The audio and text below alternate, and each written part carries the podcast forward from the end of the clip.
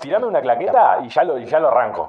¿Ya lo arrancás? Tirame una claqueta que lo arranco. Bueno, le damos acción. Como queda esto hermoso. Buenos días, buenas tardes, buenas noches. Empezando por ahí. Ahí está, Esto depende es- desde dónde y cuándo nos escuchen. Esto vendría siendo una tercera edición caótica, como el- todas las que venimos haciendo, pero sale. No zafamos, ¿eh? No, no. No, no, venimos en un hilo tremendo de toda, una tras de la otra. ¿Qué es lo que, ¿Cuál es el tema del día hoy? Para que sepan, para que vayan interiorizándose. La nueva normativa, la normativa vigente que hay sobre el etiquetado de alimentos procesados. ¿Qué es el etiquetado de alimentos? ¿Qué, qué- por cómo viene? ¿Qué funciona? ¿Qué hay? ¿Qué hay atrás de eso? ¿Por qué lo, ¿Cuál es la nueva normativa? ¿Por qué están haciendo lo que hacen ahora? Todo eso es lo que vamos a hablar ahora. Ahí está. ¿Cómo te ves? Ve- Impecable. La verdad, mejor imposible. Bueno, el tema del etiquetado de alimentos, primero que nada, eh, proviene de un decreto firmado por el entonces presidente eh, Tabaré Vázquez en el año 2018, cuando se establece justamente que en, en los alimentos, en la parte de adelante, se ponga un octágono de color negro que dice exceso de qué tiene cada alimento procesado. Ya sea exceso, exceso de sodio, exceso de azúcar, exceso de grasas o exceso de grasas saturadas. Grasas saturadas. Ahí está. Esto que logra que vos cuando antes de consumir el alimento, o mejor dicho antes de comprarlo, porque vos lo vas a ver en alguna góndola de algún supermercado, vos puedas saber exactamente eh, qué es lo que vas a consumir específicamente y si tiene exceso de algo y, demás, ¿no? Se establecieron primero que nada unos, unos valores eh, para, para saber qué es exceso y qué no. ¿no? Entonces los alimentos que contengan algún exceso de esos valores son los que van a terminar con el rotulado negro. Entonces, ¿qué pasó? Hace muy poco acá en Uruguay, eh, este decreto tendría que eh, empezar a ser obligatorio desde septiembre del año pasado, debió empezar a ser obligatorio el etiquetado de alimentos, pero se prorrogó para febrero de este año para introducirle algunas modificaciones. Esas modificaciones justamente lo que hacen es modificar esos valores mínimos eh, o máximos, mejor dicho, de lo que es exceso y, y Claro, lo que o no. sea, el límite de cuándo se considera Claro, cuándo se considera exceso y cuándo no. Entonces, eh, por acá tengo que... Eso es, lo que, eso es lo que más me hace ruido a mí. Porque si ya había un límite estipulado que supuestamente está trabajado con, con médicos o con científicos o con nutricionistas que saben más o menos el, ¿me entendés? el valor nutricional general Claro. de las cosas y que esto que lo otro. ¿Por qué se te ocurre ahora? ¿Qué- ¿Cuál es el tema? En esencia, y estoy gesticulando un montón. Para los que me ven en Twitter lo ven, en Twitter, en Twitch en lo Twitch, están viendo. TW, casi. Para los que nos escuchen en Spotify no lo van a ver, pero me, me saca, me saca de quicio que quieran elevar ese mínimo, porque para mí es básicamente una jugada de mercado. No hay otra cosa. Es como yo lo veo. Capaz, capaz vos, Mati, encontraste alguna cosa ahí que me, que- me- me haga cambiar de parecer, pero para mí es lamentablemente una jugada de mercado que la gente, a ver, las grandes cadenas de productos están queriendo vender más. Entonces, como acá hay un límite y la gente está comprando menos porque justamente ese etiquetado dice que tiene cosas que pueden ser nocivas para la salud, eh, necesitan vender. Y ahora quieren subir ese mínimo como para que se venda más. Bueno, en principio, cuando asumió el nuevo gobierno presidido por Luis Lacalle Pou, ese decreto estuvo en entredichos. Estuvo en idas y vueltas y demás, de si lo quitamos, qué hacemos. Entonces llega un momento que se decide flexibilizarlo. Quienes abogan justamente por esta, eh, este afloje ¿no? en, esos, en esos mínimos, eh, dicen que debió ser más progresivo, o sea, que se vaya aplicando de a poco. No de un día para el otro con los mínimos y, y demás. Entonces, bueno, eh, por acá tengo los valores, ¿no? Mientras que en septiembre del año pasado se consideraba exceso de sodio a partir de 400 miligramos cada 100 gramos de alimentos sólidos, ahora sube a 500. ¿No? Son eh, mil miligramos más. Sí, son O sea, es un montón 100 más. miligramos más, perdón. En tanto, eh, en los alimentos eh, líquidos, cada 100 mililitros para alimentos líquidos se mantiene la barrera de 200 miligramos de sodio, a partir de las cuales se considera que hay exceso. O sea, se han subido, si bien eh, son mínimos, eh, pero sí significan. Porque, Es- ¿qué pasa? En los azúcares, por ejemplo, lo mismo, a partir de 13 miligramos cada 100, eh, esto era en septiembre, y 12 cada 100 para aquellos productos que tengan un máximo, esto estamos hablando de, del azúcar, ¿no? Pero 13 miligramos, si tiene 12 ya no tiene el etiquetado, por ejemplo. Claro. Si Eh, tiene 12 miligramos de azúcares cada 100 gramos de alimento, ya no tiene etiquetado. Y lo subieron a 13. Lo subieron a 13. Por eso, le- por eso te digo, actualmente, si tiene 12 miligramos cada 100 gramos de alimento, ya no necesita el Eso es en azúcar. Eso en azúcares. Estamos hablando en azúcares. Igual creo que le habían subido en todos, o sea, creo que todos los colores. Salvo, salvo en los en los líquidos, salvo en las gaseosas. Ponete el micro en la boca, Fede. En los sólidos, No, tipo las grasas, eh, bueno, todos, tipo todos los grupos ahí, eh, azúcares también, ¿no? Claro, sí, lo que se dio fue justamente la flexibilización de las medidas para, eh, bueno, un poco lo que decía Nildo, ¿no? Eh, a mí me. me- Es casi una jugada para que las empresas, las grandes empresas que venden alimentos procesados, eh, tengan una especie de eh, más margen. Para decirlo de otra ¿No? manera, lo que se ve, por lo menos desde mi punto de vista, es que básicamente al gobierno le está chupando un huevo la medida anterior. Vengan a pegarme si tienen ganas. Claro. Hay, hay una gran presión de, de empresas, es, siempre. Claro, eso, pero o sea, a ver, puede haber una presión de, de empresas, lo que vos quieras. Pero no puedes jugar con la salud de la gente. Y eso ahí es donde me, donde me molesta a mí. Igual no es una cuestión de Uruguay, siempre pasa, y pasó con la discusión que hubo acá también, que, que no es etiquetado, bueno, sí es etiquetado, que fue con los transgénicos. Pasó una cosa muy similar, que, o sea, que se quiso como, bueno, vamos a poner una etiqueta para transgénicos, que se pone, que no se pone, y una presión enorme de las empresas y acaban cediendo. Yo no sé qué termina ganando el Estado en sí, o sea, me imagino que plata, porque es un viaje que, y no es solo acá, no es porque Uruguay, o sea, se da siempre, en muchísimos países el etiquetado es un viaje por eso, la- las empresas ponen una presión y donde hay plata hay poder también. Ay, yo iba a Bueno, decir. eso, ¿qué ibas a decir? Yo iba a decir que me parece también, si quieren péguenme o maten y pongan piquita, digamos, eh, me parece que hay aparte eh, un tema de amiguismo, capaz, entre esas grandes industrias, ¿no? Y la gente que gobierna, ¿no? Porque... Sí, o sea, es pasar. eh, si vamos a un punto radical, es pasar por encima de la salud de las personas para que puedan vender las empresas. claro, o sea, es, Es como- mi punto de vista, es como Es yo lo como veo. muy obvio aparte, ¿no? Como muy que salta a la vista. o Porque sea, está, está- a ver, ni la siquiera medida. está disimulado, o sea, es como muy, bueno, está fulanito de tal empresa, bueno, sé lo que quieras, si querés. Es alevoso el, el cambio. Claro, sí. Eh, es que desde mi punto de vista, eh, es eso, el, el tema de, de por, por qué, ¿me entendés? ¿Por qué? Si ya algo que está bien, que está, digamos, estipulado. No, esta, esta, eh, normativa, la, la inicial, fue elaborada justamente con el gobierno, con un equipo de asesores, tanto en comida como médicos y demás. O sea, gente que realmente sabía del tema. y, y claro, y fue el que ayudó al gobierno anterior a establecer los mínimos. Que era un mínimo razonable. Claro, era un mínimo razonable. Ni que para, estaba- ni para mí ni para ti, como se dice en otros lados. Claro, claro, eso es buscar un intermedio, ¿no?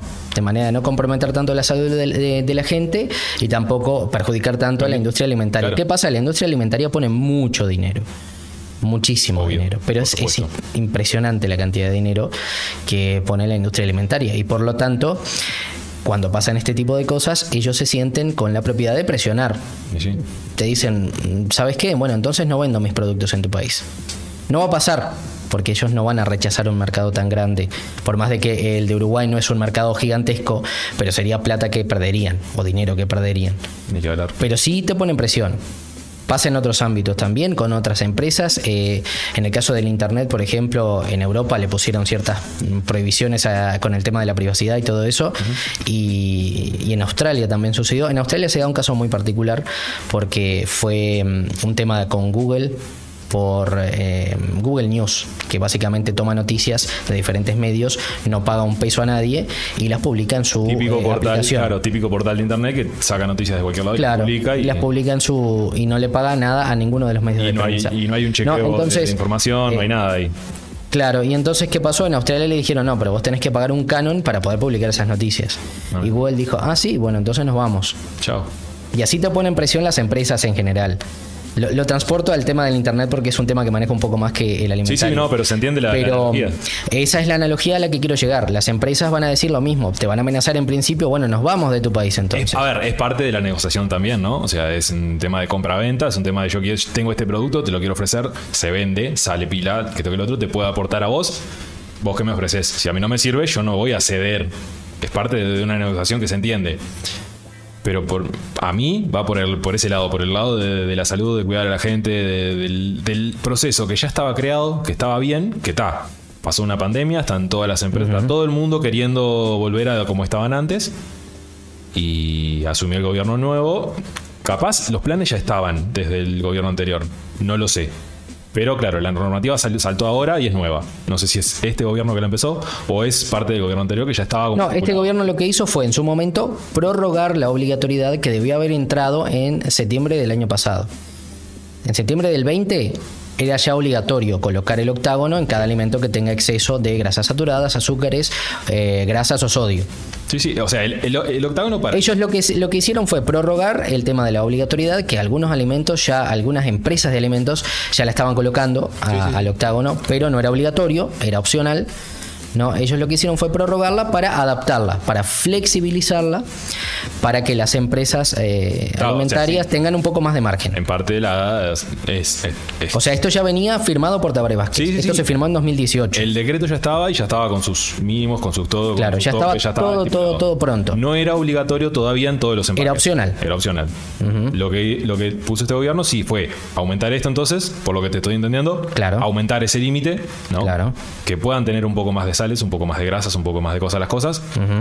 y, y hacerlo obligatorio. obligatorio. A partir del primero de febrero de este año. Ah, Para el que no 2021. entiende todavía lo que estamos hablando, los es un indicador que se le, se le pone a los empaques. O sea, un cartel que te dice a vos, cliente, cuánto, qué es lo que tiene de exceso ese producto.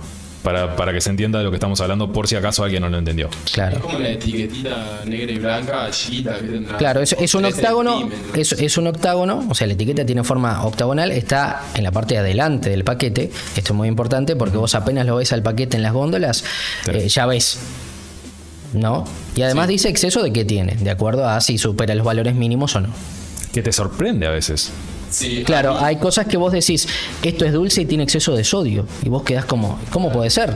No, o cosas que vos las relacionás con, tipo, puede ser más saludable. Por ejemplo, a mí, la- la- hace unas semanas, tipo, fui a comprar un, un jugo, tipo, de zanahoria y naranja. Y, y que vos veas, tipo, la etiqueta está buena, porque dice exceso de azúcar. Y mucha gente puede asociar, ah, porque es de, jugo de, de zanahoria y naranja, es saludable. En realidad, tipo, está lleno de azúcar, como la mayor parte de los jugos que se venden. Entonces, como que está bueno que la persona pueda como saber, porque a veces es desinformación también. Claro. Eh, la persona o sea, no, tiene, o sea, no tiene por qué saber. Tipo, vos podés tener bases nutricionales o saber los grupos de, tipo de alimentos, de, de moléculas, pero la persona no lo tiene porque eso está bueno, ¿no? Porque, Es como el, el- lo- el- A ver, esto se va a ver mucho más cada vez. Cada vez que pase el tiempo van a haber más tipos de etiquetados. Claro. Hasta hace un tiempo ni siquiera existían lo que eran los los etiquetados en la caja de cigarros, por ejemplo. Para el que fuma, que compraba la caja de cigarros, ahora tiene un montón de, de fotos, un montón de alertas, un montón de cosas que son para la salud, ¿no? Hace un tiempo, por ejemplo, también tienen los, una etiqueta, una etiqueta no, a veces como que la camuflan por ahí, los alimentos transgénicos, que tienen, tipo, que son modificados genéticamente. Tienen, por ejemplo, la mayoría de, la- de los snacks, tipo las papas fritas, los, los conos, los, chi- los chisitos, bueno, todos esos, todos, casi todos, que vos te quedás de cara, porque vas al súper y casi todo tiene el, el, como el loguito de modificado genéticamente. Sí, porque son productos que Eh, claramente. Y hay un montón de jugos, hasta snacks, hasta la mayonesa, bueno, un montón. A ver, estamos hablando de todo tipo de alimento que nace en una fábrica. Claro. No necesariamente nace a partir de, Pero un- de una, salado, de una por fábrica. No estoy hablando de una fábrica artesanal, sino que estoy hablando a nivel. Estamos industrial. hablando de alimentos procesados Sí. a nivel industrial, A nivel ¿no? industrial. Producidos a granel, un montón de... A ver, el etiquetado de los alimentos ya existía de antes, pero de otra manera. Todos hemos visto que en la parte de atrás de cada uno de los paquetes dice ingredientes, tal cosa, tal otra. Eso es difícil de entender. Para quien no lo maneja muy bien, es difícil de entender. Vos sabés que tiene sodio, pero no sabes cuánto es mucho.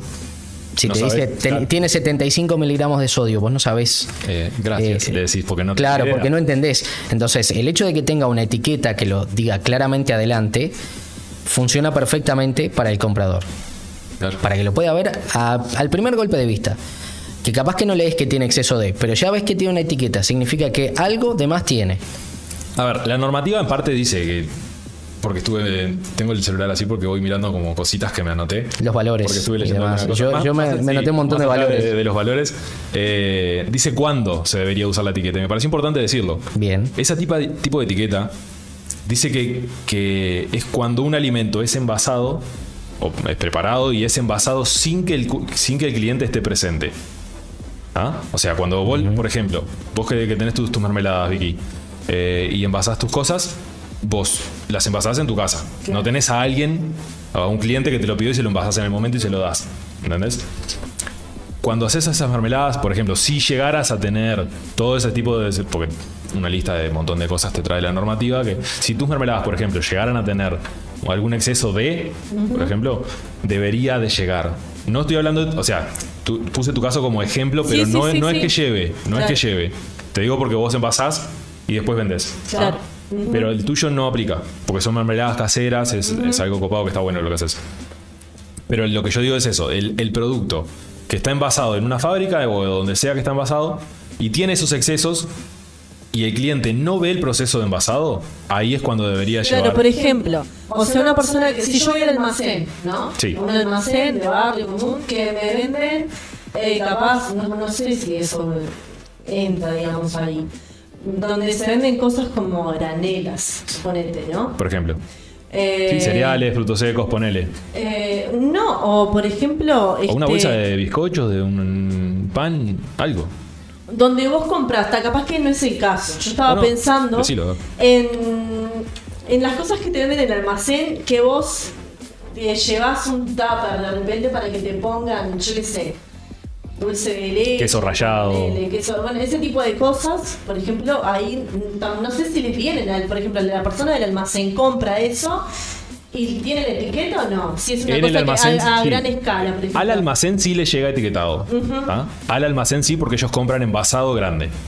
A vos, cliente, que vas y compras Suelto. esa bolsa de 10 kilos. Claro, lo que, deci- lo que decimos comprar suelto. 100 Claro. gramos, comprar suelto, No, no, no sabes. ahí no. No, Tendrías que preguntarle al del almacén, che, tiene, eh, por ejemplo, eh, eso que me estás vendiendo, ¿tiene exceso de grasa? Y ahí el No capaz que te, no, capaz que te dicen, ay, no, no tiene. O capaz que te dicen, ay, sí, sí, tiene. Y vos te vas bien, bien pensado porque es algo que el decreto no. no, es muy, es muy, es un hilo muy fino que dibuja. Entonces, Por ejemplo, los fiambres, los fiambres de que venden en el supermercado, ¿tienen también el Deberían de tener todo. el Deberían de etiquetado? tenerlo, sí. Todos los fiambres, a no ser que sea un fiambre artesanal, una, no sé, un jamón, un jamón ibérico, un jamón serrano que, que se cura en tal lugar, o, o una, no sé, un- una, ¿me entendés? Ese tipo de charcutería, por ejemplo. Todo, Claro, pero sea. o sea, lo lo que pasa acá es que el etiquetado está asociado a la responsabilidad de una empresa, ¿no? Porque, o sea, la empresa, por ejemplo, uno no puede como comparar, por ejemplo, el almacén de la esquina de mi casa con, qué sé yo, viste, con esta, ay, ¿cómo es eh, la...? Es una multinacional que tiene toda la parte de las galletitas, que por ejemplo Oreo es de ellos, tipo todas las galletas vienen. Entonces no me acuerdo el nombre ahora. Entonces, obviamente que la información, o sea, la desinformación también es una falta de responsabilidad. A ver, hay una cadena de compraventa. Entonces no, está al mismo nivel, ¿no? Entonces, una empresa que tiene millones de dólares tiene tranquilamente un área para poder decir, no, mira, vos tenés que hacer esto, tenés que hacer... Además existen, esas empresas son obligadas, porque esos valores que, uno, se etiquetan, o sea, nuestro Estado no lo hace. Las empresas mandan relatorios de lo que supuestamente, y ahí está algo que también, como, bueno, yo estoy en mi empresa, lo, lo voy a empaquetar y pronto y te paso los valores. Pero ellos no pueden sacar lo- los productos sin decirte, bueno, en 100 gramos de estas galletitas hay tanto azúcar, tanto de monóxido, no sé qué, tanto de esto, tu, tu, tu.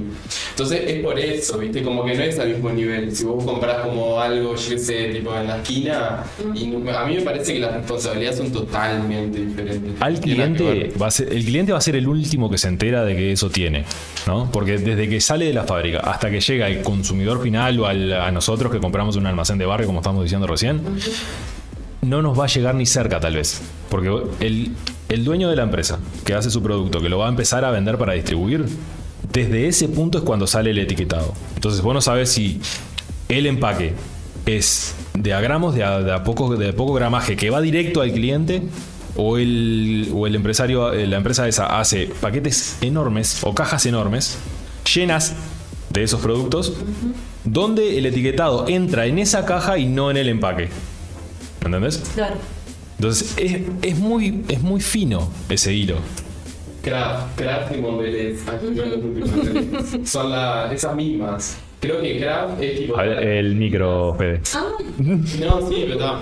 Kraft es la de las galletitas y Mondelez es tipo toda la parte de cosas más vinculadas con sodio, tipo, por ejemplo, Lay's, eh, tipo Mondelez, tipo toda la parte de maní Mondelez, todo es salado. No, pará, y es un viaje, por eso que decías también que vos te perdés, porque por ejemplo, lo que yo decía a través del azúcar que les comentaba, muchas veces, eh, o sea, te dicen, bueno, este azúcar es orgánico, perdón, este azúcar es un azúcar rubio, entonces tipo tiene, guardó los minerales, los nutrientes, na, na, na. Y en realidad lo que pasa en, en muchas tipo procesadores de azúcar es que en realidad solo le ponen un pequeño colorante marrón y las procesan menos y de eso no hace que sea un azúcar rubio. Y el cliente se pierde totalmente esa información. Entonces, y eso ya no tiene ni que ver con el etiquetado, tiene que ver con... Con el proceso. Claro, con el proceso y con que la empresa no es obligada a demostrar que en realidad no, no está siendo ético, ¿no? Tipo, sincero Claro, o sea, si, si empezás a indagar y empezás a, a fijarte. Es que en eso es- hay una.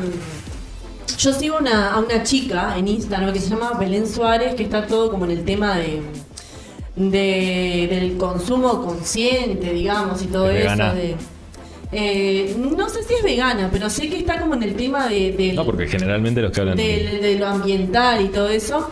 Eh, y hablaba de algo de que se llamaba como.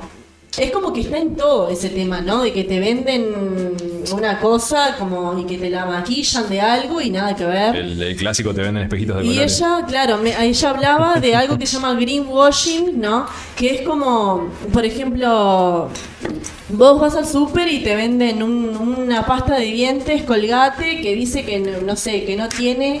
eh, ella lo que hablaba de un desodorante, me acuerdo, de los desodorantes que no tienen, que tienen aluminio, que tienen el exceso de aluminio, los desodorantes que, tipo, de las marcas te- Se te reconocidas. ocurre por la cabeza de que tengan aluminio Tienen los aluminio, desodorantes, por ejemplo. claro. Entonces, por ejemplo, sacan eh, una edición que dice, no sé, ponele, desodorante Pepito sin aluminio y sin parabenos y sin no sé qué, ponele. Y no tiene aluminio, pero tienen otra cosa, tipo, capaz que está peor que el aluminio, como que te hace, te lo venden como que es algo re bueno. Y porque- resulta que nada que ver. y resulta que nada que ver, o sea, es como lo que yo decía de, de- de aquella de la mermelada, esa, viste, sin azúcar, sin conservante, no sé qué, tipo, Claro, pero de pará. los nietitos, por ejemplo. Eso, eso. Y cuando yo voy, dije, me, me llamó la atención pila cuando veo la propaganda, la publicidad en la tele, ¿no? Y digo, a ver, yo no quiero saber esto, porque a mí me resulta raro que una mermelada sin azúcar y sin nada que esté en el supermercado. ¿Cuántos meses en la góndola y no se pudra? Entonces fui al supermercado, la agarré, la miré y no tenía los, los conversadores, pero tenía otros millones de cosas. O Claro, sea, tal vez no tiene azúcar de caña, tal vez no tiene azúcar re- refinada, tal vez no tiene la sacarosa típica. Y por eso es que ponen la etiqueta de que no tiene azúcar. Pero sin embargo, tiene un montón de tipos de azúcares sintéticos que la terminan haciendo dulce. Y ahí es cuando Sí, un entra. edulcorante químico artificial. Exacto. ¿no? Que incluso es peor que la propia azúcar, el Muchísimo propio, peor. el propio exceso de azúcar. Ya de por sí el- la sacarosa sabemos que no es tan del todo buena. Pero bueno, dentro de todo es, Es lo menos peor, Es natural, quizás. ¿no? Eh, y, y el hecho de que no te, no te cuenten todo eso, que por eso está bien que se haga un etiquetado, está bien que venga con, con qué tiene, que por más que no sepas, está perfecto que venga. Y eso me parece bien, que es, lo que veníamos diciendo. Que Claro, eso, es reglamentario, eso existe hace muchísimo tiempo y es algo incluso recomendado por la propia Organización Mundial de la Salud. Por eso. Este, y está perfecto que se haga, más allá de que no se entienda. Pero claro, una vez que te, te pones a investigar un poquito, tanto en el producto como en, el- o en la normativa o en lo que quieras averiguar sobre qué estás comiendo, te pegas un julepe, un susto.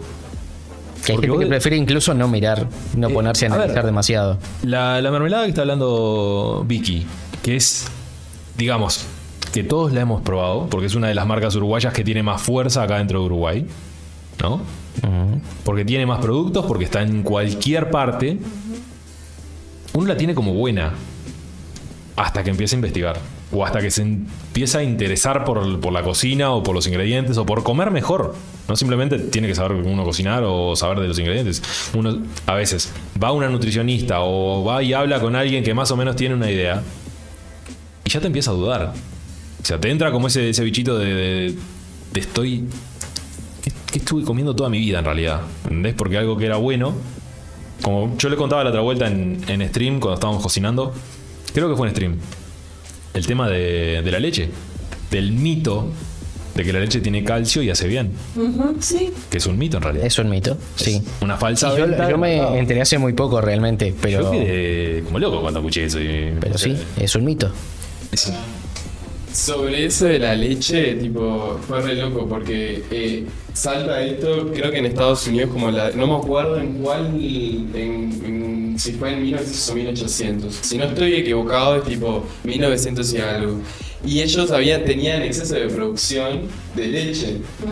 Y ahí hubo toda una movi- movida marketinera para decir, bueno, algo tenemos que hacer con esto porque si no se nos va. Y ahí empezó, o sea, la revolución de la leche es un alimento genial, tiene calcio, es recomendado científicamente por los médicos. Y vos te quedas de cara que, claro, cuando empezás a mirar para atrás decís, pa, es bueno de saber, por ejemplo, que las leches se encajan en realidad, aparte de conservantes, ellos muchas veces en, en la- en las producciones, eh, esa leche está ácida y logran poner algunos conservantes que la deja más básica y, y la acaban comer- o sea, la terminan comercializando. Y vos decís, bueno, ¿qué onda? Algo pasó acá en el medio. Pero eso es lo que uno aprendió y lo que le va pasando. Ahora, pará, ya te paso Vicky. La- la la- el otro día escuché a una persona eh, que dijo así, ah, yo no tomo leche porque leche, y yo le, le hago la broma a mi hermano también, eh, porque yo no soy ternero. Y yo dije, ¿qué, qué ¿Cuánta habla? razón tiene en realidad? Claro, está viajando, es verdad, o sea, no hay ninguna especie animal, ahora me pongo biólogo, no hay ninguna especie animal que después de que pasó, o sea, que es cachorro los mamíferos, por ejemplo, sigue tomando leche, o sea, no, no, no es un alimento principal. Sin embargo, nosotros sí le damos con tutti. No, ah, casi que por tradición, no sé. Sí. Cuando eras chico, Claro, tu madre te, llamaba, vamos a tomar te- la leche. Claro, porque dale, también si, no que era buena. la, si no tomas la leche no podés ir a jugar. Como si fuera algo de vida o muerte, si vamos a, lo- tomar a lo la que leche. dice Fede también, eh, O sea- después de que vos de que vos naciste, el, el cuerpo de la mujer deja de generar leche. Claro. No Sí. te viste tomando leche materna en toda tu vida. Aparte te Pasado un me- tiempo, cuando se da justamente el destete, sí. hablando mal y pronto, ya está. En parte es un poco lo mismo, ¿no? Parte Claro. de la, la misma naturaleza que dice, bueno, hasta acá llegó, ya tenés los nutrientes y ahora Ya, ya lo tuviste, ahora podés crecer. Bueno, a mí me pasó acá, algo. Si Me tomar. pasó algo Perfecto. con una, con si una quieren, marca de Fede, ¿qué leche que. Ay, ¿de qué, qué están hablando? ¿Qué- No, estamos pasando el agua. Ah, bueno, dame que Pero yo le- Federico no se anima a cruzarse, no sé por qué. No se quiere cruzar en cámara. Bueno, me pasó una vez que fui, ¿no? Al, al Dorado, me acerqué a mi casa y Bueno, compré. gracias por Supermercado, gracias por la Bueno, propaganda. eh, Si nos quieren auspiciar, Bienvenidos. que ya nos y van a auspiciar después de esto. Una leche, tipo, una leche de esas que se supone que duran más tiempo, ¿no? Pero de bolsa igualmente, ¿no? Eh, ¿Cómo es que se llama la, la larga vida? Larga vida, ¿no? Pero como ultra pasteurizada, Sí. ponele, pero. Bueno, la compré, la abrí, ¿viste? Y pasaron, ponele, dos días, ¿no? Ay, me genera, me acuerdo del gusto y me da asco. Se acuerda del gusto y le das cojo. Y ¿eh? vos sabés que la, iba a hacer un licuado, ¿no? No. Y agarro eh, un vaso primero, ¿viste? Para, para pasar la leche ahí en la- a la licuadora. Y me da por pro- menos, mal que la probé. Y vos sabés que estaba como intacta, como impecable, no tenía, no era que estaba. aspecto estaba de divina. aspecto estaba divina, pero tenía un gusto a químico tan tan inmundo, pero tan asqueroso, que me llamó pila la atención y dije, no compro más esta leche. ¿Reclamaste? No reclamé. Porque, claro, ¿qué me van a, qué me van a decir? Ay, señora, vaya. No, pero por algo están las líneas de defensa del consumidor, que vos si tenés el producto que te llegó en mal estado... pero una cosa que me pareció tan, pero una cosa asquerosa el gusto, me quedó el gusto como el día entero en la boca, horrible, no sé qué tenía esa leche, seguramente conservada, no era ultra pasteurizada, era ultra quimiquizada porque Sí, sí, sí. tenía de todo. Era un asco, un asco, era como tomar fabuloso, ponele. Vos, te mirá, vos si tenés un problema con alguna de estas empresas grandes, grandes con algún producto, hacele esa denuncia. Porque viene la empresa y te carga tu casa el resto de tu vida con productos para que no hables. O sea, si no quieres comprar más nada de tu vida, Yendo. eh, quejate a atención al consumidor. Y en Bueno, caso de que te hubiera pasado algo en perjuicio de tu salud, viene también alguna indemnización. Hay compensaciones que Claro. pueden ser o en especie. Llegan a un acuerdo, viste, vos le haces un juicio, viste, llegan a un acuerdo y cae una indemnización. Yo te recomendaría que Eh, fíjate casa la línea de nueva, atención al consumidor. un auto nuevo, ¿qué precisas? Claro. Ay, le digo que precisamos equipos Y ahí negocias para con el la empresa. podcast. equipos para el podcast, manden. Siempre ha pasado. Pero, productos a base de café, ¿qué sería eso? Productos a base. Tipo. El café que no es café, dice. Eh, como el café instantáneo. Ah, Claro, es azúcar, es azúcar. Mm, el claro, café no es café. instantáneo, no es café. no, pará. Y La miel que no es miel, hay miel sintética. Miel, miel sintético. Ya, se tentó, se tentó. Pará, ¿qué le pasó? Ay, Iba, iba a hablar Algo iba a y decir. se tentó. Me parece que está interesante el tema, que busquen las personas que están viendo sobre la miel de palma, porque hay pila de, de, mar- de, de- de- de miel que te venden, por sí, ejemplo, en el marcas. súper. Marcas de miel. De que, que no es miel, es miel de palma y es recontra, tipo. Sí, una eso es, poronga. es una mentira. Es una porquería. Es una pero mentira. mal. Y aparte hay un montón de alimentos que te venden en el súper que están hechos a base de miel de palma. Sí, un- por, por ejemplo, hay barras de cereal de marcas re top, así re wow, de reconocidas también. sí, sí. Bueno, Mira cómo aprendió a no decir marcas ahora. que dice, que dice, por ejemplo, eh, eh, por ejemplo, no sé, avena, manzana deshidratada, coco y miel. Y la miel es re miel de palma, tipo nada que ver de una miel de abeja, estamos buscando allá miel. donde cayó el avión. Hace un poquito más de un año justamente los, los apicultores protestaban por eso mismo, por la miel sintética, la miel falsa, Sí. que estaba eh, terminando con la apicultura. ¿no? Eh, A eso, eso sumado también al tema de los agroquímicos que están matando muchísimas abejas. Eh, es un sector que Se estaba están en regulando, emergencia. ambas cosas creo que se están regulando. Hay muchísimo, hay muchísimo, Hay muchísimo que- para indagar, hay muchísimo para investigar. Van tomando algún recaudo en cada cosa, van haciendo un poquito la balanza, pero claro, Claro, lo que pasa es que también la miel, eh, la miel falsa es más barata. y es lo que sucede. Entonces, claro, la gente a qué se vuelca. Eh, y sí, terminan comiendo, consumiendo. De repente hay gente que no sabe y dice, ah, esta es más barata, bueno, esta. Sí, Claro, simplemente por el hecho de que sea más barato. Es eso, es como la desinformación. Vi que me dice por la cucaracha de la miel de palma, ¿no? Vamos a tener que No. traer una cucaracha, ¿viste? Para Pero que- es la, la desinformación, porque, o sea, tipo, la persona, o sea, compra más barato, pero la persona no sabe que Es tiene que la persona va a comprar palma. según el- lo que pueda comprar. Tampoco es que va a O ¿me entendés? tiene Claro. glucosa, o sea, eso... Vos tenés una economía que cuidar y vas a tratar de comprar lo más barato que encuentres. Por ejemplo, la miel de palma, por si quieren saber. Está totalmente en contra de la miel de se- palma. no me se cris- encanta. no me se supone que no se cristaliza, ¿no? Por eso te das cuenta si es de palma o no es. No se te, viste que después de un tiempo la miel de, de abeja como que se pone más como blanquecina. Bueno, no se Tengo ahí, si quieren, se la muestro. La a miel la de gente. palma no se cristaliza, por eso es Claro. que la forma de darte cuenta si eso no es. Ay, ¿qué más iba a decir? Me, me olvidé. No, en realidad... Sí, yo vi unos test sobre eso. de la- Micrófono. No te vayas a olvidar del micrófono nunca. Bueno. Para hablar, digo. Ay. Vieron que Ahí ahí, está la la miel, miel, si la que está ver. mostrando Bruno tiene, está cristalizada abajo. Bueno, la miel de palma no se cristaliza. No se cristaliza. Para que lo que nos escuchan, obvio, no lo van a ver. Eh, así que, el- que si nos quieren ver en vivo cuando hacemos. Estamos en Twitch. Todas estas cosas lo pueden hacer en Twitch y ven los que estamos haciendo. Porque Federico hace media hora que está tentado ahí y no sabe. no, y se están peleando con, Ay. con Vicky con el tema del micrófono. Claro, están, están Entonces, para un lado y para el otro. de tratar de, de conversar y. No, yo me voy. Esto ya es cor- corrupción. No, yo me río porque vi que termina sus, su segmento con frases icónicas como anda buscando la vida. No, pará. Y en eso también de, de alimentos procesados. Y, eh, me acuerdo clarito que. ¿Vieron el café, por ejemplo, Melita? Las marcas. ¿Cuál? Eh, La marca, la marca. Ah, en chiquis. Bueno, bueno, entonces empiezo. Una caja verde, roja. Bien, bien, Ah, perfecto. Entonces, Me sirve. em, Me sirve, sí, tal cual. La. Que, o sea, para nosotros que no tenemos mucha cultura de café, o sea, la gente cree que eso es un buen café. Sí. Y en Correcto. realidad eso es como de los peores cafés, tipo, o sea, de afuera nos miran y dicen, mmm. Hay otro que viene de Brasil también, que la gente cree que es buenísimo, que tiene el nombre de un ya lo futbolista. toman re fuerte, re fuerte. Que tiene el nombre de un futbolista, por cierto. Bueno, em, Ah, sí. La- Sí, vos ya te diste cuenta. Yo con fútbol voy muerto. Bueno, eh, o rey le decían al futbolista, No, no. un- considerado uno de los mejores futbolistas de la historia. Bueno, no importa. Ah, ya sé. Ah, ahí se dio cuenta, ahí se dio cuenta. Bueno, eh, hay, hay gente que cree, se trae ese café creyendo que, que ese café es buenísimo. Sí, es muy parecido.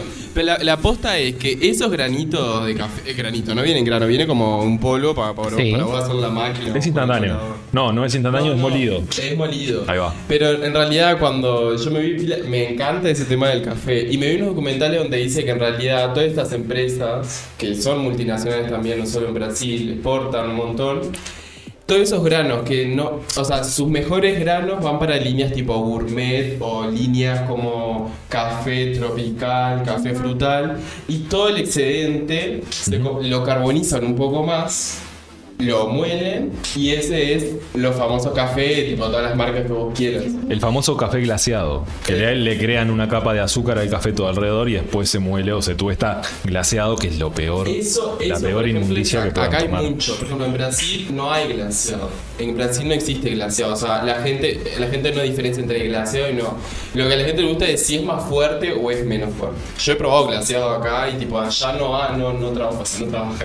tipo la gente no consume glaseado. Es algo muy de Uruguay. Lo que pasa es que la cultura cafetera acá nació hace cuestión de 5 años. Claro. Reventando. Sí. Sí, sí. Reventando 5 Tal años. cual. A lo que Tal voy cual, es que tipo uno cree que se, está tomando porque más fuerte o le parece más puro terrible café y en realidad estás consumiendo como el tipo el resto de lo que quedó de los cafés que están pasados muchísimos más, tipo los muelen más, los carbonizan más y si vos haces un café súper fuerte de alguna de, de esas marcas molido Vas a sentir un sabor que tipo no, no es del amargo del café, porque el café al final de cuentas la gente se ve como una fruta. Es el amargo del mal tostado, porque lo pasan de, de- de tueste, entonces queda, queda muy amargo. Igual sentís como ese gusto a, Se siente a gusto a quemado, Sí, gusto se a- siente como el gusto a quemado.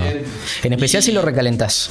Si tienes una cafetera, ¿viste? Lo hiciste en la. en la Sí, te queda la cantidad de... Y lo recalentás, Es un asco. se siente como el gustito, incluso más a quemado que- todavía.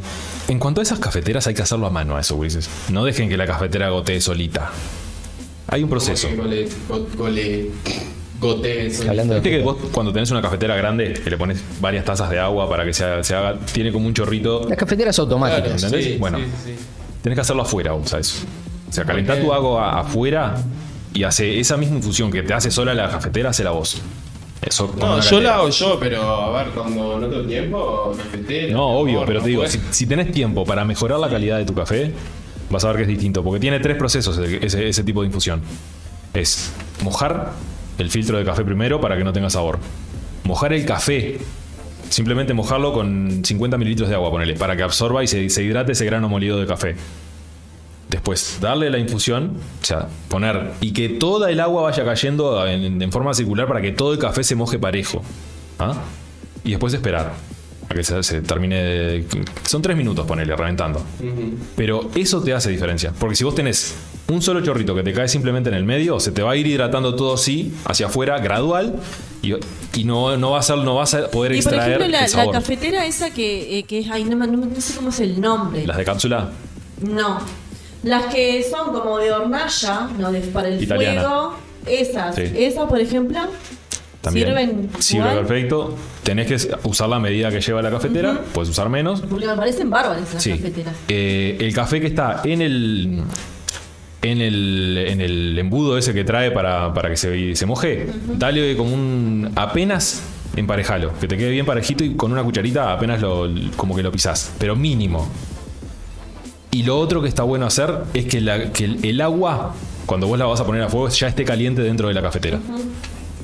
Porque si no vas, vas a tener una sobreextracción y vas a tener un café mucho más amargo y mucho más ácido que después te da toda la acidez la que tenés. Los tips de Nildo. Y no, y hay un truquito tipo el final así, ¿sabías? Tipo, el- así cuando ya le, lo pusiste y tipo el truquito final, que está en el colador, ¿sabes cuál es? Tipo, lo que tenés que hacer tipo final. Tipo truquito de la abuela. A ver. De la abuela. No, es eh, agarrar y tipo en todo ese proceso que vos hiciste, las nonas, tipo que en países tipo por ejemplo Colombia, yo tengo amigas colombianas y tal, vivía allá en Brasil también, te agarran una cuchara y revuelven un poco. Revuelven. Porque eh, ellas te dicen, eso va a alargar el aroma. Y tiene mucho sentido. O sea, una fruta tiene aroma, ¿no? Entonces, tipo, es un producto que está súper empaquetado. Y ahí cuando vos le pones el agua, ellos, muchos dicen que hay que ponerla tibia y no caliente. O sea, entre tibia y caliente, no muy caliente. Y vos revolvés con la cuchara, eso hace que libere los aromas. A ver, a mí para- me parece increíble. Sí, o sea, Y para el queda muy este rico. que yo le- les digo es un B60, lo que se llama un B60. Es el tipo de, cafe- de cafetera que va por un, por un pour over, que se llama, que es el, el- el- el rociado de agua por arriba. No hay necesidad de revolverlo ahí en ese caso. Porque vos Ah, pero estás llega en el día a día, distribuyendo. ponele. no, no, está bien. O sea, si lo hacen está bien. No, Claro. está- no es que esté mal. Eh, porque vos estás distribuyendo bien el agua. Entonces va a caer bien, va a caer en su tiempo, todo lo otro.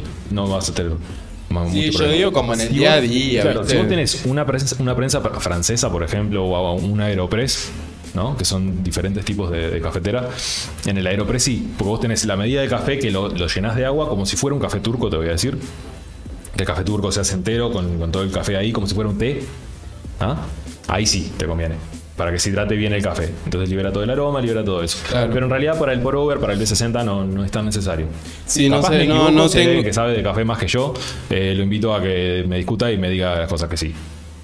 No, pero yo hablaba debatir. como del, del día a día, porque yo tampoco tengo una B60, D60, no sé qué es eso, pero yo digo como en el día a día de, de- de que yo también me hago el café, me encanta el café y me levanto y me lo hago yo. Y aprendí como esos piques y, y realmente tipo quedan Hay diferencia. quedan más ricos. A mí me gusta, me gusta Hay, hay diferencia. Y yo no uso la cafetera, en casa hay y, y, tipo generalmente no la uso, me uso un coladorcito chiquito para mí, como que me gusta tipo controlar cuánto le pongo, tipo porque cada uno es como que Es un ritual. medida también. Prepararte un café es un El es como- ritual del café. Sí, es. es. como preparar un mate, es un ritual. Lleva Claro. tu tiempito, lleva tu cosa. Y a darle ese proceso a- al café. ¿Y ¿Cómo terminamos hablando de café todo esto? Eh, alimentos ultraprocesados. no sé. Volviendo un poco a lo de los. Porque alguien ahí dijo Sí, alguien- Ahí el está. café que no es dijeron. café, producto a base de café. Por eso Ahí estamos está, hablando ahí. de Y bueno, tuvimos café. una mini clase de café ahí que estuvo de más igual. Los tips Sí. de Nildo. Bueno, volviendo un poco a lo de los alimentos ultraprocesados, el marketing siempre que se ha utilizado justamente para hacer ver de que los alimentos son algo que no son. Todos conoceremos el postre ese que te dice que vas a crecer cuando son Ay, niños. es verdad. Y eso tiene un montón de cositas que te, te lo hacen pasar como que es bueno, pero no, no es tan bueno. ¿Qué te pasó? ¿Por qué? ¿Por qué? Ay, ¿qué te pasó? Estalló recién. ¿A qué Bueno, te pasó? Esto lo quería yo enganchar eh, con algo que pasó en México hace muy poquito, donde se estableció un decreto de que los alimentos no debían tener eh, muñequitos, personajes, todo que parezca para niños, no. Ah, mira. Quizás algunos hemos visto, hay unos panchos, unos frankfurters argentinos, que tienen como dos mascotitas y son como muy para niños. Y eso establece también una especie de, de cultura de que parezca que esos alimentos son buenos para que los consuman los niños. Quiero decir, la industria Sí, sí, sí, alimentaria sí, también se mete No, no, lo estoy en- pensando porque queda, a ver, queda grabado dentro de lo que es la, la- la memoria gustativa de- Claro. del paladar de cualquier persona. Que Entonces- probás algo y después te trae ese recuerdo. Y la, que- la famosa hamburguesa, famosa de famosa marca, con forma de Mickey Mouse, Hmm. es verdad. por ejemplo. Es verdad. También, por ejemplo, bien. Son todos estrategias. y Que lo que menos tiene Son todas carne. estrategias de marketing, de mercadeo, que utilizan las empresas para hacer parecer que esos alimentos son buenos. Y después lo tenés al pequeño Timmy pesando 132 kilos con 9 Exactamente, años. porque eso genera, eh, Sí, eso genera obesidad. O que tiene 30 años y ya tiene hipertensión arterial. Pero es De haber consumido tanto sodio. Sí. Porque recordemos que los frankfurters tienen un montón de sodio. Las hamburguesas también. Esas que vienen procesadas también la tienen. El- el- Entonces en México eh, establecieron un decreto donde ese tipo de figuras como para niños no se pueden utilizar ahora en los alimentos. está O sea, han ido más allá del etiquetado. Sí, Quiero sí, decir, el sí, etiquetado existe, también existe en Chile, también existe en la Unión Europea, pero ellos han ido un poco más allá. Para que las empresas no utilicen ese tipo de cosas como estrategias de mercadeo de para, mercado para- claro, para venderlo a otro público. Porque el padre a lo mejor que no sabe dice, mira qué lindo la hamburguesa con forma de Mickey Mouse, se Claro. le voy a llevar a mi hijo Ah, le encantar". llevaste el muñeco ese y come, Claro. come en casa, no. Y, vos, está muy bien eso. Bien México, vos. Ya, va- ya va a aparecer algún día esto es un mexicano Seguramente no, que nos pueda confirmar. en el chat y nos va a decir, sí. También han generado controversia porque, bueno, hay empresas que no están dispuestas a dar el brazo a torcer y han dicho que a lo mejor dejan de vender en México, cosa que no lo van a hacer, ya te lo digo, porque Sí. el mercado alimentario mexicano es enorme, es muy grande. Bueno, también es uno de los países con mayor eh, tasa de obesidad del mundo. eso. Es como que todo lo. Perdón por lo que voy a decir y capaz alguien se va a ofender, pero es como la cloaca de Estados Unidos, perdón. O sea, todo lo que no se está comiendo en Estados Unidos, como que va a México y lo prueban ahí. Me da, me da como eso. Porque Sí. por, algo, por algo terminan con todo lo- con lo rica que es la gastronomía mexicana. Con los productos que Ay, tienen, sí. que es increíble. La cantidad, de- la, la variedad, la cantidad de ingredientes que utilizan para... Bueno, Que la cocina de- mexicana es patrimonio mundial. Claro, que haya esa tasa de, de obesidad y esa- ese uso del alimento procesado, ultraprocesado que está en todo, el- en todo el mundo, ya sabemos, pero que sea tanto, da como para decir, bueno, llega muchísimo más, se ve. O sea, es como que... Sí, es casi un patio trasero, si te pones a pensar es un Por eso digo eh, que el tema de la cloaca, o sea, va todo para ahí. Capaz, capaz me... me No, no, no, es que tiene todo el sentido del mundo en realidad. ¿Hay algún mexicano escuchando acá? Creo que no, si no ya nos hubieran No, hablado por el, ya- por el chat. Estoy seguro que nos hubieran hablado. Nos, o nos hubieran dicho alguna barbaridad o vaya a saber. Claro. En eso de mm, que vos decías, tipo, también, por ejemplo, la presión, la presión de la empresa, a mí me asombró mucho un caso que hubo en 2014 o 2015, no me acuerdo. En Bolivia, tipo, tuvieron que cerrar eh, las empresas, tipo, de esta gran multinacional de hamburguesas. Tipo, las tuvieron que cerrar porque no funcionaba. Y, y se fueron. Y después yo seguí el caso como en 2007, 2018 y había, habría- habrían abierto una nueva sucursal, lo estaban intentando. Pero como que la cultura también, porque claro, imagínate Bolivia tipo es un país que tipo, o sea, no, no sé si gastronómicamente, tipo no, no sé, no fui a fondo, pero la cultura de ellos es muy arraigado tipo a la, imagen de la mujer, tipo eh, cocinando y la familia y tipo la producción local. Entonces yo tipo entiendo que puede ser eso, porque al punto de que una empresa, tipo, quizás no sé si ejercieron presión pero que abrieron las empresas, tipo abrieron una sucursal y que se fueron. Rarísimo, nunca he visto eso. No sé si ¿Vos lo habían sabés? escuchado Yo ese creo que lo escuché, lo había escuchado eso alguna Sí. vez. Como que intentó, intentó abrir la cadena de hamburguesas ahí y, tuvo que cerrar porque no tuvo ningún éxito. Creo que fue uno de los pocos países que na- En Venezuela, con la crisis que tienen, todavía existen sucursales. O sea, las Claro, hay por montones. Es que sí, pero no, no, yo supongo que es una cosa como cultural, ¿no? De que la gente, eh, tipo, no sé, le guste más la cosa casera, tipo comer en su casa. Sí, por supuesto que va por, que va por cultura, ni, ni que hablar. Sí. O capaz, viste que Bolivia tiene mucha cordillera y no llegan hasta allá arriba las hamburguesas, capaz que no llegan en el estado que Sí, deberían no. de llegar. Porque por algo se fueron. Sí, igual por ejemplo, lo- yo no conozco Bolivia, pero una amiga hizo un viaje y me contaba que lo que uno ve en la postal, por ejemplo, de, tipo, de la parte de la ciudad, digamos, es como muy tipo céntrico, sino que es como bastante, tipo, no es muy urbanizado. Entonces como que se da mucho, mucha feria local, muchas personas vendiendo cosas en la calle, tipo comidas, alimentos. Entonces, este, ta, puede, puede estar relacionado con eso también. Sí, debe, seguramente debe influir la, pio- la propia geografía de Bolivia, ¿no? que es un Me país suena- que está entre montañas, ¿no? y es lo que vos decías, no está como muy urbanizado por la propia dificultad que tiene el terreno.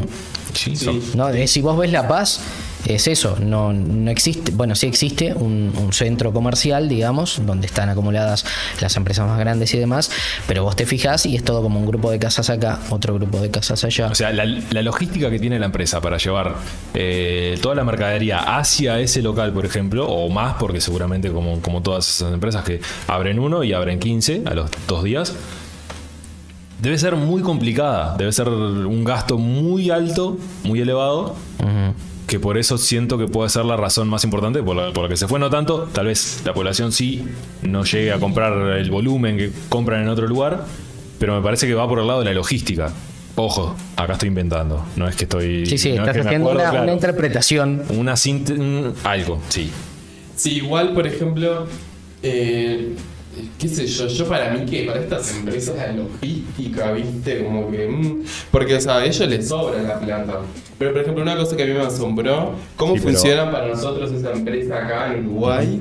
Y, por ejemplo, eh, pasé por ciudades como, eh, donde, bueno, donde yo vivía había solo tres sucursales. Y, y tipo dos en el shopping, que eran las que más funcionaban. La que estaba en la ciudad... Él vivía en Marruecos. vacía. Porque él dijo yo donde yo vivía como si todos Ay, perdón. No, yo vivía en Foz de Iguazú, que es tipo la parte sur de Brasil. Ahí va. Eh, la, la sucursal que no estaba en el shopping, porque estaba en el shopping se entiende, la persona va al cine, no sé, qué sé yo, va. Sí, cualquier- como cualquier centro comercial. Y pasa. Pero la que estaba eh, tipo en, en la ciudad, digamos, no iba nadie, no había nadie en aquel lugar. Y ellos, por ejemplo, tienen una cultura tipo de, de- de no sé, sentarse a la mesa, no es eso. Es como muy tipo desayuno, almuerzo, merienda y, y lo casero y hacer la comida.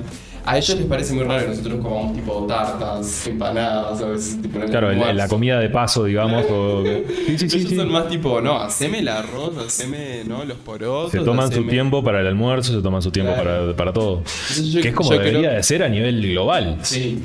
Yo creo que eso, eso, viste, que yo digo como el factor cultural que es como difícil de medir, viste, uno no puede, pero más o menos se da cuenta, porque a mí siempre me asombró cómo esa sucursal siempre está abierta, pero hay dos o tres personas, que acá no pasa, No, acá siempre hay mucha gente.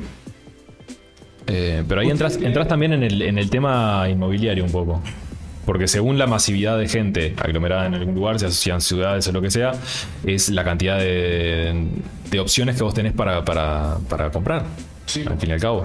Entonces, si vos no tenés esa masividad o no tenés ese, ese flujo de personas y ese tiempo, porque vos, si te vivís en una ciudad grande, de un punto a otro demoras hora y media en llegar a un Claro. lugar u otro y, y tenés que estar, y tenés que llegar, y ese tiempo lo que tenés en el camino lo necesitas aprovechar a- haciendo algo, generalmente es comiendo. Porque no tenés más tiempo po- o porque estás caminando, o porque estás en un, en un autobús o, o lo que sea. No sé si se entendió la idea. Entiende. Pero creo que va por ahí. Yo- yo la pero entendí, eh. Sí. pensando en eso y volviendo a nuestro tema de ultra de, de etiquetado y ultra procesado, ¿ustedes creen que tipo el uruguayo consume como mucho alimento ultra procesado Sí, o más muchísimo. o menos o no? Sí, muchísimo. Cada vez más. Incluso cada vez más. Ah, eh, Hay una tendencia a revertirlo. Eh, con todo el hecho de la nueva gastronomía, la nueva era, de el tema de la, la conciencia vegana que nació bastante nueva, digamos, hizo un boom, onda moda, digámoslo de alguna manera, pero ta, no tan moda porque es un estilo de vida, es una, es una, es una filosofía de vida más que nada. Entonces como que se, se empezaron a conocer más cosas. Y ahí como que la gente está retrocediendo un poquito en eso. Pero sí, te lo firmo donde quieras, que la gente está comiendo muchísimo más. Lo que pasa es que eh, justamente hablabas un poco del tiempo. A veces comprar el alimento procesado ahorra, te ahorra el tiempo de tener que ah, elaborarlo vos. Y para la gente que trabaja, que de repente que trabaja muchas horas, dice, me como estas galletitas y después Sí. quizás Mucha cuando vaya a mi casa en la noche como algo. mucha co- mucho alimento congelado que está lleno en el súper eh, de nuggets, ponele, este, papas. Sí, las propias papas fritas. propias papas fritas. Papas, Que vienen bueno, prefritas. Claro. Que es como que le facilitan a la gente el tener comida, ¿viste? Poner, bueno, saco esto del freezer y, y pongo ahí, tiro el, el aceite y. A ver, la época millennial es un Eh. poco esto, la, la instantaneidad, ¿no? El hecho de la tecnología, de que, de que volvió todo. Me estoy remontando un poco atrás, ¿no? Pero igual. eh, Estas cajitas que vienen con ramen, que están ahora muy de moda. Sí, Eso tiene un montón de sodio. Vos sabés que no lo había visto hasta ayer, que Eso pasé por Eso tiene un montón de sodio y Claro. sin embargo la gente las compra muchísimo. sea- es alimento de universitarios. Viene, por ejemplo, este como una especie de pote, ¿no? De plástico. Ramen instantáneo. Es una Eh, sopa de ramen, claro. una, sopa, una sopa japonesa. Como fide- fideos, que echas Le- agua, echas Sí. agua y punto. Echas agua caliente y. listo, tenés la sopa. Eh, Sí. Como las sopas Pero viene instantáneas. ultra procesado, tiene un montón de sodio, Muchísimo. muchísimo. Muchísimo. Y es algo Aparte- que está preocupando en muchos países con- porque es la comida de los universitarios. No tienen tiempo para hacerse de comer, Aparte entonces se agarran y se compran muchos paquetes de eso y se alimentan a Claro, base de eso todos los años que dure la, la universidad. En el súper, por ejemplo, aparte a veces vos los ves tipo a 30 pesos, ponele, o sea, Están realmente cosa baratos. súper barata, ¿no? A 30 pesos. Sí, sí, sí. Y aparte vienen como con un polvillo, con una especie de polvillo. Salsas, Es sí, que ¿no? le da como el salsas, sabor, condimentos. digamos, de pollo, de, de Claro. pollo, de carne. Es el, el caldo concentrado. O sea, Claro. el caldito concentrado que te venden a veces deshidratado ¿En en, cubito? en- en Sí. el cubito. Exactamente lo mismo. Es eso para darle ese sabor a ese caldo, porque vos le, está- le estás agregando agua. No es que le estás agregando un caldo que tenés en tu casa, no es que hiciste la infusión de las verduras para crear esa sopa. No, tenés Claro. todo ahí, vos lo único que agregás es agua. Entonces necesitas algo que te dé sabor. Y tenés muchísimo sal, muchísimo sodio, que es lo que estamos hablando, y después el- las salsas que viene o lo que acompaña, que te termina dando ese sabor rico, digamos, pero no deja de ser industrial y no deja de tener ese sabor a, a- A químico. a químico. Sí. Que hay mucha gente que cree que eso no es malo, no es necesariamente malo, sin embargo, sí, sí lo es. El acote de Fede de cada tanto se- y, da vuelta la cara. Dame el micrófono. Es como dame el micrófono que voy a hablar. Esto es muy difícil, ¿tá? Para personas así que no se quedan quietas, todo eso es muy difícil, ¿tá? No, pará. Eh, Mati, hoy decías algo de- del tema de las etiquetas y todo también, que me, me acordé y después me olvidé de comentarlo. A veces, tipo, no tenés que por qué saber todos los ingredientes de la etiqueta, pero lo que sí las, las marcas son obligadas es a poner en orden. eh, en orden de la cantidad que. O sea, perdón. De más vamos a de menos. nuevo. De más a Lo menos. que está primero es lo que tiene más. Perfecto. Entonces, por Sí. ejemplo, si te dice harina de trigo, azúcar y no sé, leche de soja. Tipo, esas son como las tres cosas principales. Entonces, como que muchas veces hace la concientización de la, de la población que, tipo, que no sabe por ese lado. Usted no precisa saber que es emulsificante de soja con no sé qué. Mire más o menos los tres, cuatro primeros ingredientes para tiene un, un, ¿no? Un tipo Que generalmente son lo que dice que tiene el empaque de entrada. O sea, una leche de soja, ponerle dice leche de soja, le- leche de soja, perdón, dice azúcar y dice algo más. Y después empieza todo el resto, porque tiene menor cantidad y es lo que vos decís. O sea, van de más a menos y lo que más tiene, en teoría, sería lo natural o lo que estamos vendiendo, ¿no? Entonces. El hecho también es un poquito engañoso ahí de, de que no te muestren de entrada lo que Sí. no, no, no te sirve, sino que te lo muestren al final de la lista que vos no lo vas a leer nunca. Bueno, y otra cosa, el tema de los aceites, por ejemplo. Sí, ¿qué ¿no? aceites? Los aceites de soja, por ejemplo. El aceite, hay un aceite que la gente lo compra como que es también como ¿Pero que es aceites de, de sano. cocina o aceites De para, para hacer masajes? De cocina, de cocina. No, por yo que te pregunto. De cocina, ay, imagínate masajeando ahí con aceite de eso. Sí. Eh, hay un aceite que se llama aceite de canola, que la gente piensa que es re bueno, que ay, qué bueno aceite de canola, venga para acá. Y qué barato, ¿no? Porque de repente Sí. está a 70 pesos ponerle el aceite de canola. Y en realidad, tipo, el aceite de canola, la gente lo consume como re sano, pero eh, viene de, se creó poner hace no sé cuántos años porque era re barato y re accesible de hacer y se murieron tipo no sé cuántas personas y les detectaron que se, o sea, y, y se supo que fue por, por consumir aceite de canola. Que se llama canola por- porque, bueno, no lo voy a buscar ahora. Sí, googlealo, googlealo. Lo Porque googleo. en, en- en lo que llega la, la carroza Bueno. fúnebre, mientras lo que estás hablando tétrico eso. Bueno, a ver. Na, na, na, na, na. Mirá, mirá, Eh, Está googleando. mirá. No, no. Tenemos una producción acá que es- Ay. Estamos Ay, haciendo producción en vivo. le está, le está avisando al productor a ver. Bueno, hay ¿Está alguien que ponga la musiquita esa de.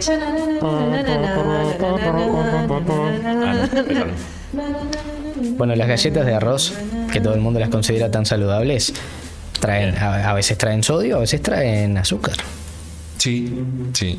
Para darle un gustito más, ¿no? Porque son, eh, es cierto, son bastante Dentro de todo, acá en. Uruguay está bastante regu- regulado el tema del azúcar, ¿no? Porque tenemos a CELU, que es la, la asoci- la- la asociación de. No, esa es la de, cel- la de celíacos. Sí. La de diabéticos, no me acuerdo la, la sigla ahora. Ah, eh, ADU. ADU. Ah, me suena a ADU. Ah, sí, ADU, sí. Asocia- Asociación de Diabéticos del Uruguay. Y tiene una normativa muy, muy estricta. Muy estricta con respecto a porque eso. Tiene razón, igual que la de los celíacos, eh, que también. Eh, hay una normativa muy estricta que es así, se respeta a rajatabla porque es, es un punto crítico de vida o muerte. Claro. Que no pasa tanto con el, con el ultraprocesado, con el agregado de sales, que lo que termina generando es o, o un poco más de colesterol o una hipertensión que te terminan dando una, una pastilla que la tomas de por vida y te regula Y te los lo regula, valores. sí. Vale, vale, Llegó.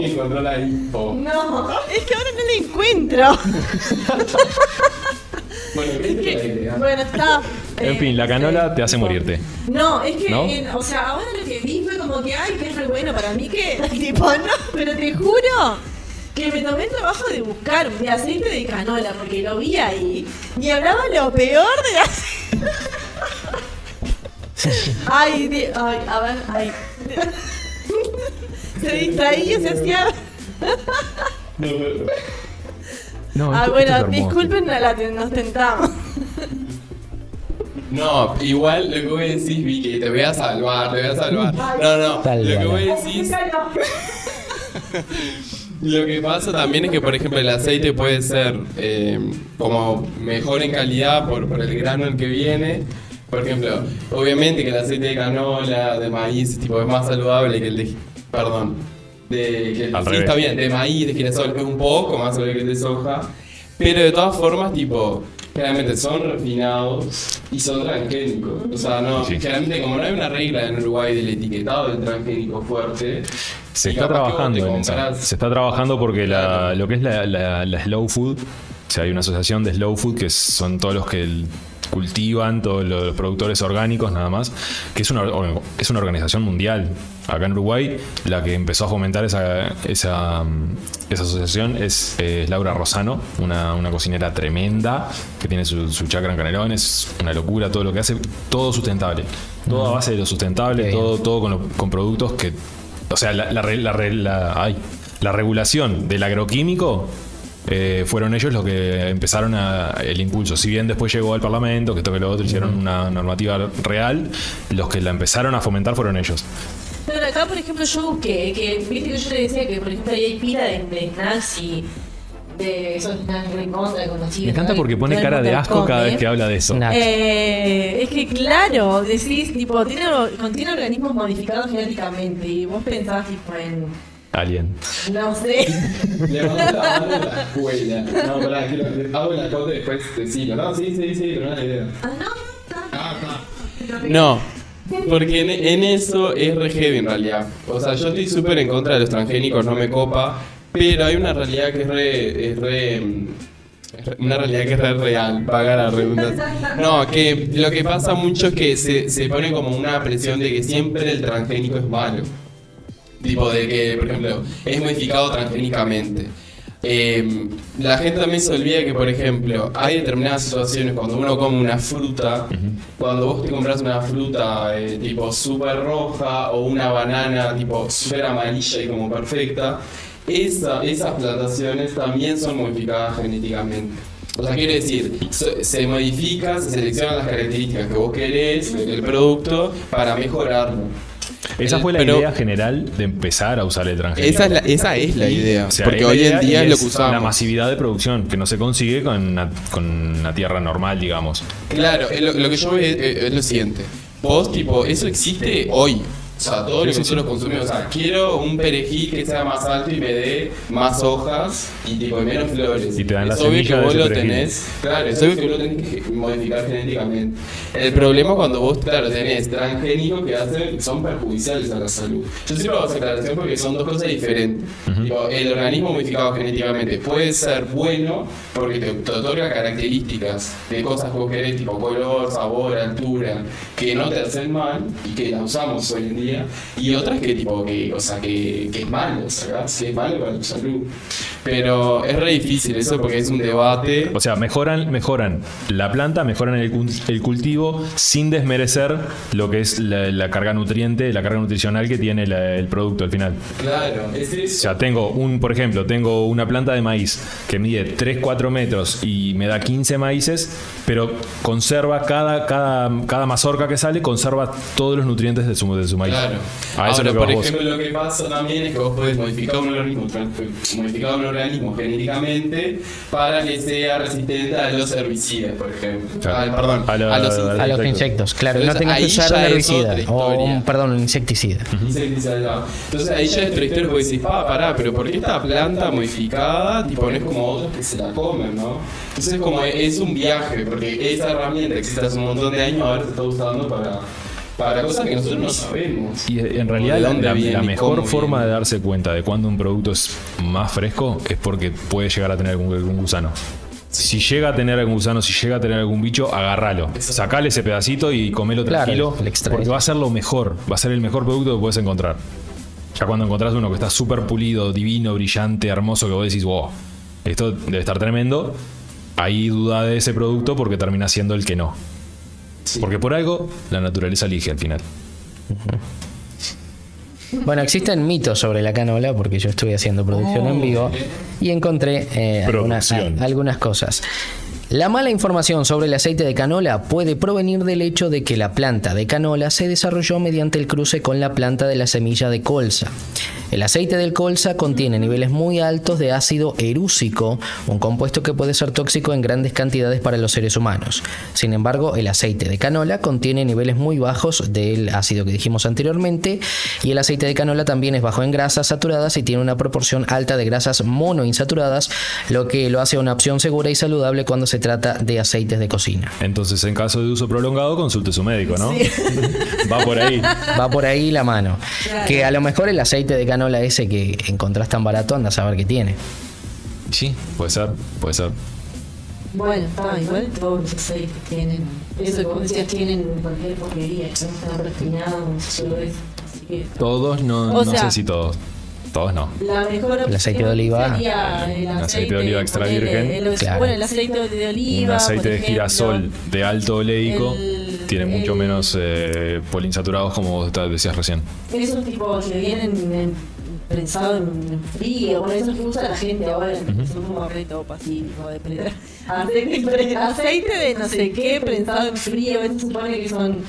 Pero está. Pa, esos no, te juro que no los he escuchado. Yo, yo he visto gente que vende co- eh, comida, Sí. por ejemplo, que, bueno, un día una vez vi eh, buñuelos, por ejemplo, de, de espinaca, de acelga, que decía eh, freídos en aceite de girasol, primer prensado en frío, ponele, eh, Ponele. Habría que buscar, googlear y buscar bien de qué se trata, pero yo lo he visto y como que lo venden en, en esos tipos. ¿Pero es un aceite que viene líquido o viene en bloque? Porque me- a mí me decís prensado y me imagino un bloque de aceite como el aceite de Claro, coco cuando que está, no- no- cuando nunca, está sólido. Nunca he visto, veo que lo ponen como algo que como eh, eh, gente que vende por ejemplo comida saludable. Sí, sí, sí. suponete, que vende, eh, lo ponen como que es algo, como Que es algo que lo, está bueno. como que lo, lo, ay, ¿cómo que se dice? Como que lo realzan esa información como algo bueno, digamos. ¿no? Como que es bueno y nada que ver. No, no sé, no sé, no sé qué es. Ah, pensé que, no, pensé que no eran buenos. no, no, como que lo ponen como. Como que eso capaz que le añade valor a la comida como saludable, ¿no? Como, añadirle el, el que está freído en aceite de primer pensado en frío, que habría que googlear a ver qué se trata, ¿no? Nunca he visto. Como que lo venden en esos especies de mercaditos donde venden eh, poner el aceite de coco y Sí, sí, cualquier mercado donde se vendan cosas, or- eh, Claro. productos orgánicos. en De... esos lugares venden ese tipo de aceite. que. No, eh, los, los visito muy seguido y no me he dado cuenta. No me he dado cuenta. El único que he visto de tipo prensado, digamos, es el aceite de coco cuando está solidifi- solidificado. Pero además no, no me he dado cuenta. Capaz no tiene nada que ver, capaz yo asocié prensado con, con el bloque de aceite, ¿me entendés? De sólido. Capaz que, o sea, ponen, suponete, ¿no? No sé, yo pienso en una prensa y pienso en algo que aprieta, ¿no? Eh, Entonces que capaz que ponen las semillas, suponete en un... Sí, es que el aceite se hace así. Y que prensan y es, pues no sé, Como el del aceite de oliva, se pone en, en un fermentador, se deja estacionar un tiempo, cuando el fruto está maduro, que empieza a extraer ese aceite, pasa a una prensa y ahí se extrae que- ese aceite. Pienso que debe ser algo de eso. No sé, capaz que, no sé, tendría que, habría que ir a un lugar que termine aceite, que dos lugares, a ver si tienen ese tipo de aceite y averiguar de qué se trata ese aceite. Que seguramente van a Tenés tarea para la próxima. Ahí está, los deberes. Ahora que empiezan las clases dentro de poco. Qué bien, vos, qué bien. ¿Qué más tenemos para conversar acá? Eh, hay como... mm, A ver, porque quiero, quiero formar la, la idea. Eh, ¿Tienen como algún pique como para sustituir alguno de esos alimentos, por ejemplo, que se usen? Sí, dice Fede. Me, me asiente con la cabeza, pero no, no termina diciendo nada. No, porque desde- El micrófono, ahí está. De- denle el micrófono. No, a mí, por ejemplo, me pregunta mucho lo del azúcar. Por ejemplo, ah, como, no sé, quiero tal cosa sin azúcar. Ajá. Bueno, algunas cosas sí puedes sustituir, otras no. Estás hablando de dulce. Pero a ver, si vos, por ejemplo, no sé, vos a darte una receta y te dice eh, tres cucharas de azúcar común. No sé, receta, qué sé yo, de pancakes. Vos puedes agarrar el, el endulzante en polvo, ta, la marca que, que- que te quede mejor, y le pones también tres cucharadas, es equivalente. Pero ¿Cuál, ahora, cuál, cuál recomendás? el Eh, ¿Algún tipo de stevia, por ejemplo? no, te puede ser uno común. Tipo, ay, no puedo decir. No, no, pero El digo porque No, puede- el, el en polvo, en polvo. Sí, sí, un ed- ed- edulcorante, que sea edulcorante, pero qué sé yo, capaz. Sucralosa, sucralosa Sí, sí, está sí. bien. funciona Ah, sucralosa. bien. Eh, ta, yo uso uno específico, pero ta, que, que sí que es sucralosa. No, no, pero capaz tenías uno que te gustaba el sabor, porque a veces hay mucha gente que usa la, usa el, como te dije recién, que se me fue, Eh, la stevia, que, que a veces la usa en polvo o a veces la usa las mismas hojas de la stevia, Claro. que acá no se consigue fresca la stevia. Hay, hay, hay alguna persona que pueda tener alguna planta, pero es difícil de conseguir también. No, Y- yo los de stevia, por ejemplo, no los uso porque como generalmente cuando alguien que me pide, tipo, se me, se me va mucho, o sea, yo le tengo que subir mucho. Ya de por sí, un producto con restricciones alimentarias, tipo, te hace subir el producto a la Claro. Porque no es lo mismo. Entonces, tipo, sumarle otro valor agregado porque sea stevia, o sea, la persona es como que si no te lo pide específicamente, no, no. Claro, pero si la no persona no sabe y vos le decís, mira, te lo puedo hacer así, que va a quedar mejor por esto y esto y esto. Claro, generalmente la persona que viene sabe lo que quiere. Claro. Tipo, no es que es desinformada, porque ella tipo tiene que comprar ese producto o tiene Es que verdad eso con también. menos azúcar. Entonces viene y te dice, mira, yo quiero una tarta de frutas, tipo, pero no sé, no le pongas tipo en la crema pastelera esto, ponele esto, y los duranos que sean de esta marca porque es de Ado. Generalmente la persona tipo tiene mucha más conciencia.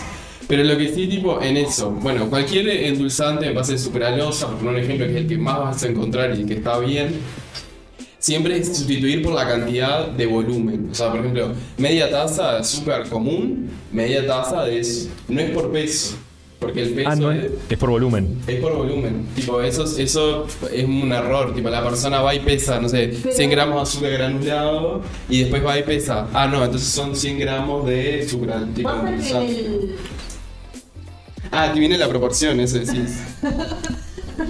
Claro, te viene, por ejemplo, en, en los sobrecitos, por ejemplo, o en el. Ay, esa luz. Ay, no sé de qué era. No, es que tenía el dedo violeta. Y, Tenés la, lu- es la luz del La micrófono. luz del micrófono.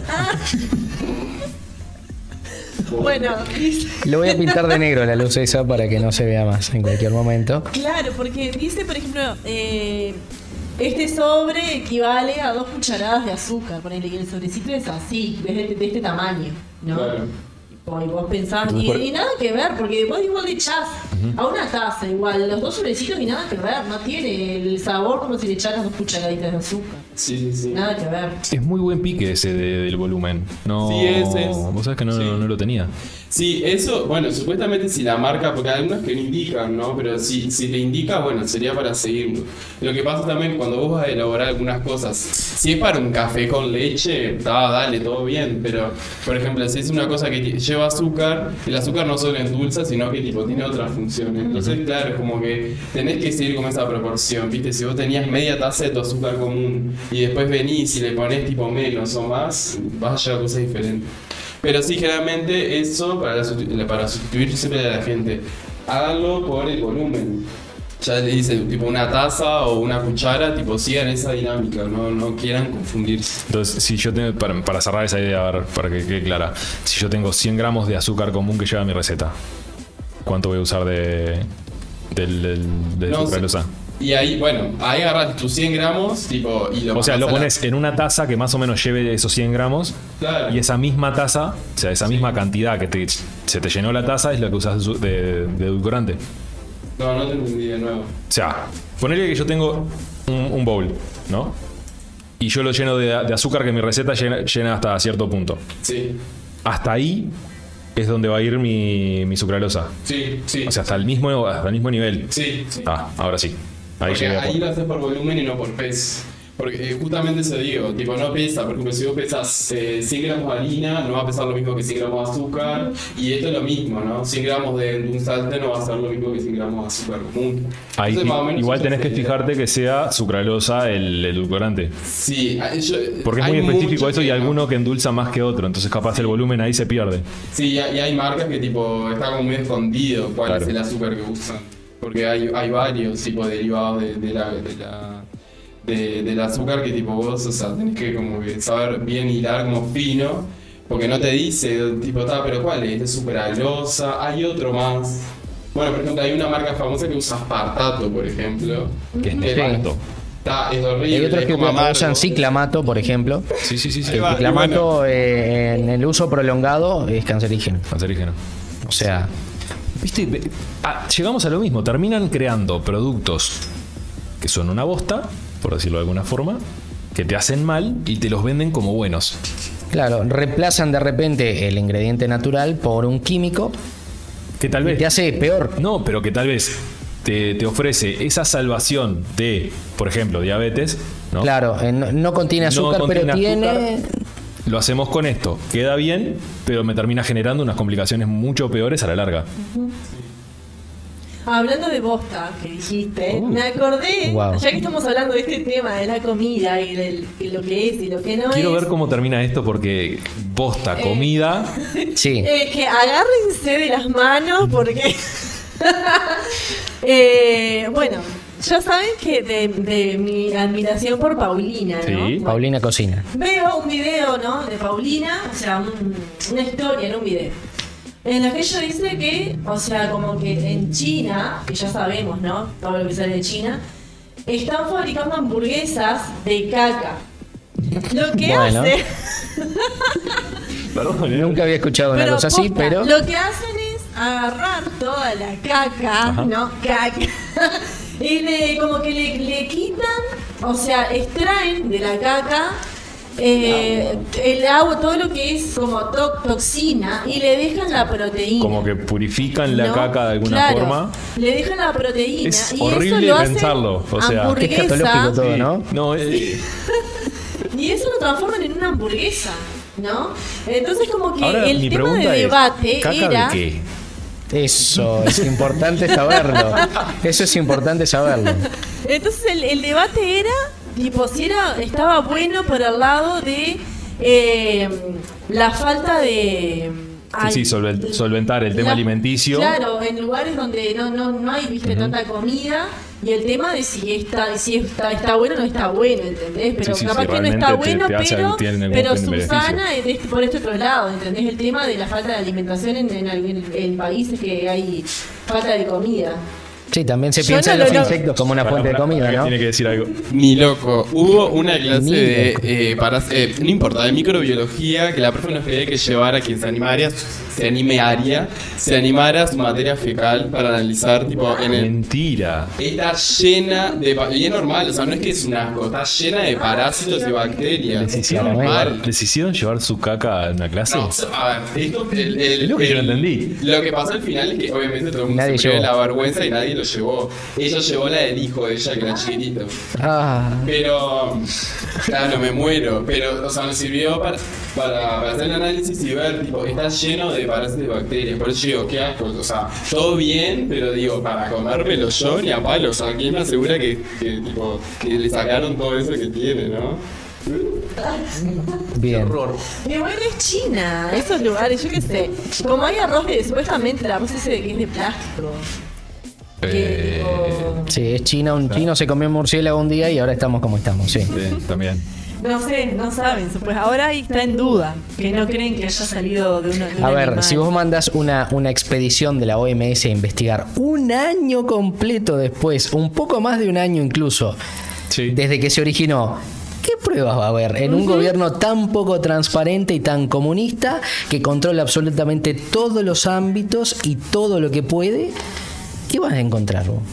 Sí, No, claro. no vas a, es muy difícil que encuentres Es algo. como perder la llave en un Bueno, taxi y ir al mismo eh, taxi dos días háganse, después. háganse la idea de que en un año vamos a estar comiendo hamburguesas de caca y ni siquiera vas a saber si son de caca o no. Te vas a comer el parásito doblado ahí porque, No, no. porque No sabes. Pero hasta dónde llega, ¿no? Hasta dónde llega la, la necesidad de crear un producto o por dónde empieza y, y cómo es el proceso, que, ni- que- que es la- lo que hablábamos al principio, que ni siquiera llega al cliente. O sea, el cliente ni siquiera sabe el proceso que tiene ese producto Claro. hasta, hasta que lo consume y a veces le termina gustando porque es un producto que está bueno a nivel Claro. sabor. Claro, vos lo comés y decís, pa, qué rico esto. Y ya está. Exacto. Te quedás con eso, con que es rico y decís, voy a comprar de vuelta. Y todo ese proceso. Que además que- también, ¿no? Eh, algunos productos que contienen generan cierta adicción. Sí. Entonces vos decís, ¡buah, esto qué rico que era! Ahora me voy a La tomar sal es el, es el aditivo más potente que hay. O sea, por algo en los bares, cuando vos estás tomando o vas a lo que sea, te, te sirven un, maní. un maní, te sirven un- algo salado. Para que vos sientas la necesidad de seguir tomando seguir o tomando, consumiendo. Hay, hay un, un coso que no me acuerdo si acá hay, no he visto. Que tiene. Ay, hoy estamos hablando de marcas, perdón. No pasa No nada. sé, pero no puedo eh, referirme a otra cosa que no sea.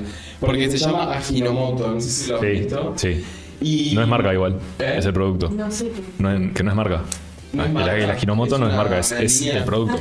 Ah, está. Es como un sobrecito que tipo tiene, o sea, como un polvito. Y generalmente se usa para condimentar ensaladas. Entonces es un viaje porque tipo, por ejemplo, hay, hay unas pruebas que se hacen donde a cualquier comida, o cualquier comida no, ponen varios platos que tipo están totalmente sin sal y sin sabor y le ponen ajinomoto y el sabor Explota. porque juegan con tipo tiene químicos que juegan con papilas gustativas y vos decís me estoy o sea cuántas veces deben tener muchísimas cosas que comemos tipo ajinomoto y ni cuenta nos damos y por eso nos encanta tanto. Claro, así como está ese, hay inhibidores de sabor. O sea, existe lo que es la pastilla inhibidora del picante. Vos tenés, te dan- es una pastilla que lo único que hace es cubrirte, cubrirte la- las papilas gustativas. Entonces, el- la capsicina, creo que se, que se llama, que es el, el químico que tiene el picante, no te penetra la lengua, no te toca nada y comes picante a morirte. Que El picante más picante que lo haya. que sea y no sentís nada. Al revés, sentís un dulce. O hay también otros inhibidores que te hacen eso, que vos te transforman todo en dulce. Entonces vos lo que pruebes es dulce. Por más de que, Por más de que sea tenga un montón de sal. Cucharada de sal, dulce. Dulce. La sentís como azúcar. Es una locura. Sí, sin duda que es una locura. Es un disparate. Bueno, ¿qué más? Ah, pensé que iba a decir algo porque agarró el No, agarró el no, es que no me lo- dije, sí. iba a decir algo que no me acuerdo que. Ay, una boludera. La vi Era una, convencida de. era una de- boludez de. Con eso que dijiste de que te inhibía el picante, esa pastilla que te inhibía el sabor Sí. del picante, bueno, que, que podías ir a una competencia de, de comer ajíes perfectamente y ganás, porque está. Me la compro. Sí, después el, el estómago no se la banca. Ni el estómago ni ver. atrás cuando vas al baño. Hoy También está escatológica por completo, ¿no? Hoy tenía ganas de hablar de. está totalmente gráfica. Si alguien está comiendo, no escuche. Eh, a ver, es una, una pastilla una- que, te, que te genera una, una capa ¿no? protectora, digamos, como la- las, del, las del estómago cuando tenés acidez, que te genera toda una capa protectora en el estómago para que esa acidez no, no te genere un reflujo y no... no- Sí, en realidad eliminás genera el síntoma, eliminás el síntoma, pero en realidad, Claro. claro. Eh, pero tenés todo ahí. todo está pasando igual. Está pasando igual, es lo mismo, no pasa, no lo sentís en la boca tal vez, pero después en el estómago te revienta. ¿Me entendés? O sea, lo, lo que hablábamos recién, crea, lográs cubrir una necesidad a, cue- a cuesta de qué. Qué linda frase para cerrar. Sí, ¿no? Yo creo que, A mí me gustó, me gustó ahí. yo creo que, bueno, un saludo a los niños que Un saludo a, la- a los Sí. vecinos. Al niño que No, pero igual sabes que han- han- he escuchado como gritos a veces y no, a veces no se escucha tanto. ¿No? Bien, ¿no? Bien, bien. Porque el otro día estaban tirando cohetes. Y el, por el otro día me refiero a ayer. Ah, ayer Sí. yo, les, Yo yo los escuché escuché. unos- Un puterío, bar, no Sí, sé qué yo pasó. escuché. Eh, fuego artificial. ¿Sería un eh, casamiento? Ay, hubo un todo, casamiento en la tanto iglesia, por un casamiento. Sí. No había nada de tapaboca porque vi las fotos después. Ah, bien, bien, bien. Eh, y. No nos extinguimos por estas grandes casualidades, Sí, ¿no? casualidad. Porque somos buenos nomás. Porque comemos cocina de la buena. Una carita. Pone carita de, de señor francés. Y yo ayer ah, puse una cara y yo Hola, la ayer señor que no francés. tenía tiempo y quería hacer una lasaña, eh, mi capacidad de salir a buscar espinaca. Y no, no fue ayer, fue hoy. Eh, no Hoy tenía mismo. cabeza y me compré tipo, viste, había unas estilactitas, tipo unos bloquitos congelados. Sí. Vos misma, tipo, yo tenía una hora para cocinar y dije, esa hora, y sacamos lasaña en una hora. Pero bueno, subidas y bajadas, tipo, algunos días, eh, tipo, desde el cero y otros días, bueno, ayudas. No, el problema de- no es problema de plata. ¿no? No es el problema de plata, claro. Pero el costo-beneficio lo prefiero. ¿no? ¿Te acordás el logo de Wall Street que hacía? Así. Sí, sí, sí, sí, sí. Make it rain. Hola, Ricky. Basta, chicos. Che, y hasta acá estaríamos llegando. Yo creo que sí. Una locura que- lo que fue hoy. Porque empezamos Eh. hablando de todo un poco, metimos un recorrido sobre un montón de cosas. Lo sacamos bueno, adelante igual después de. Nadie se quejó de, de- de más de eco ni de nada. Nadie se quejó, capaz que. No, no, no. A ver, acá me están mandando mensajes. Nadie se quejó, se ve que se escuchó bien. Gracias a la gente que estuvo. Gracias a Thank los que you. tal vez nos escuchen. Gracias. Gracias, gracias, gracias. Eh, y, no- y- y nos estaremos viendo el, el domingo que viene. Domingo que viene. ¿Hay alguna No idea, por ejemplo, ya de qué podríamos hablar? Como para, para tener algún adelanto. Si alguno tiene algo que diga, oh, me interesó esto que conversamos o que escuché en la tele, en la tele o algún tema, por ejemplo. Capaz en el chat, si hay alguien que quiera tirarnos algún tema. Puede hacerlo también. Podría tirarnos ahí. Eh, yo estoy buscando mi- mis cosas y no encuentro. Un tema. A ver. Eh, Y ahora se pone a cantar. Yo tengo un tema y se pone a cantar ahora, me Sí. muero. Una cumbia. Un reggaetón. No, no, no sé. No, no, Ah, ¿no? no, no, que posta que no sé, no se me viene ahora. Para, yo tengo acá, tengo para, para. Vos tenías por ahí un Sí, esquema tengo un con esquema una que me- cantidad de temas impresionante Eh, para, que eh, cubrían creo que todo el año. Eh, ah, sí, eh, festividades gastronómicas. Onda hoy, San Valentín. ¿No? San Valentín. ¿Qué dije? No, no, no. Yo, Ah. yo- yo estoy haciendo referencia a un meme del San De Valentín. verdad. Cuando dijiste festividades me, pensé- se me vino tipo. El periodista. No, no, ferias sería otro también. Pero hablar de, ¿me entendés? De, de, de San Valentín, de, Navidad, de todos esos, esos tipos típicos. eh, la noche de la nostalgia acá en Uruguay, que es el día que más se cena, más los restaurantes. Más gente sale. Gente, claro. Ella va con el micrófono y pone y saca y va y viene. El amague, el amague. Sí, no, no, es tremendo. Tienen una complicidad. ahí. Festividades gastronómicas. Entonces, Eh, para, la, Tengo para el el- próximo no episodio. si, les, si les copa, podemos meter algo Sí, de. Me encanta la idea. Me encanta. Dormí tres horas para la festividad. ¿Sabes cómo estoy? No Hoy quiero entrar, bien. no voy a preguntar por las dudas. No, no Me dio miedo. Que quede para la próxima. Entonces el domingo que viene metemos festividades. Festividades gastronómicas me encanta. Las que busquen, una. Sea de, de acá, sea de cualquier lado, o dos. Ponele una de acá y una de otro lado cualquiera. Capaz que cada uno puede Acción traer una y hablar popular ¿no? de alguna festividad que Claro. le haya interesado. San Patricio. San Patricio. en Uh, San. Patricio. A ver usted, eh, Eh, la toma de- la toma de la ¿qué va a Bastilla. hablar hoy? Claro, eh, qué sé yo, puede ser. puede ser. ¿Cuál otra? El, el día de la marmota. El día de la marmota, que fue hace poco, si mal no recuerdo. Eh, sí, Sí, fue hace ¿no? poquito. Sí, me parece Podría sí. ser también. No es nuestra, pero dentro de las festividades. Hay muchas en el hay- mundo. Hay, como comidas típicas que pasan dentro de esas festividades y también capaz podemos tocarlo por ahí. Yo que sé, Navidad, Año Nuevo, Reyes. Reyes en algunos lugares tiene una gastronomía Eh, particular. Pascuas, Sí. Semana la Santa. semana de, de esa de turismo, semanas ok, de- Sí, bueno, Semana- el tema de la carne, la carne en sí, carne, ¿no? Viernes. Santo, que no comen carne. Estamos en el año del buey, estamos recurriendo al año del buey. Capaz hay algo de China. Sí, yo no sabía quién era el año del buey. Que, yo digo, ¿por qué me aparecen historias del año del buey? ¿Quién es? yo ¿en no, sabía quién era. ¿En qué momento empezó a seguir ¿quién- el año del buey? Y resulta que encontraba historias de otra gente. Yo digo, ¿qué onda con esto? Después me di cuenta, ¿no? Tardé en caer un poco, pero. Entonces capaz que podemos tirar algo por ahí. Sí. Preparamos algo, vamos viendo y lo chequeamos. Y el domingo que viene metemos todo esto de buey. Metemos, claro. Arreglamos la pantalla para que se vea todas las cosas como, como debería de verse. Eh, y si el audio sale bien acá, lo jugamos así. Me parece. Es la sí. más segura que. Por ahora, vamos a tener que. Así que les mando un beso. Nos vemos el domingo que viene. Despídanse, chicos. Bye, nos vemos el domingo. Adiós.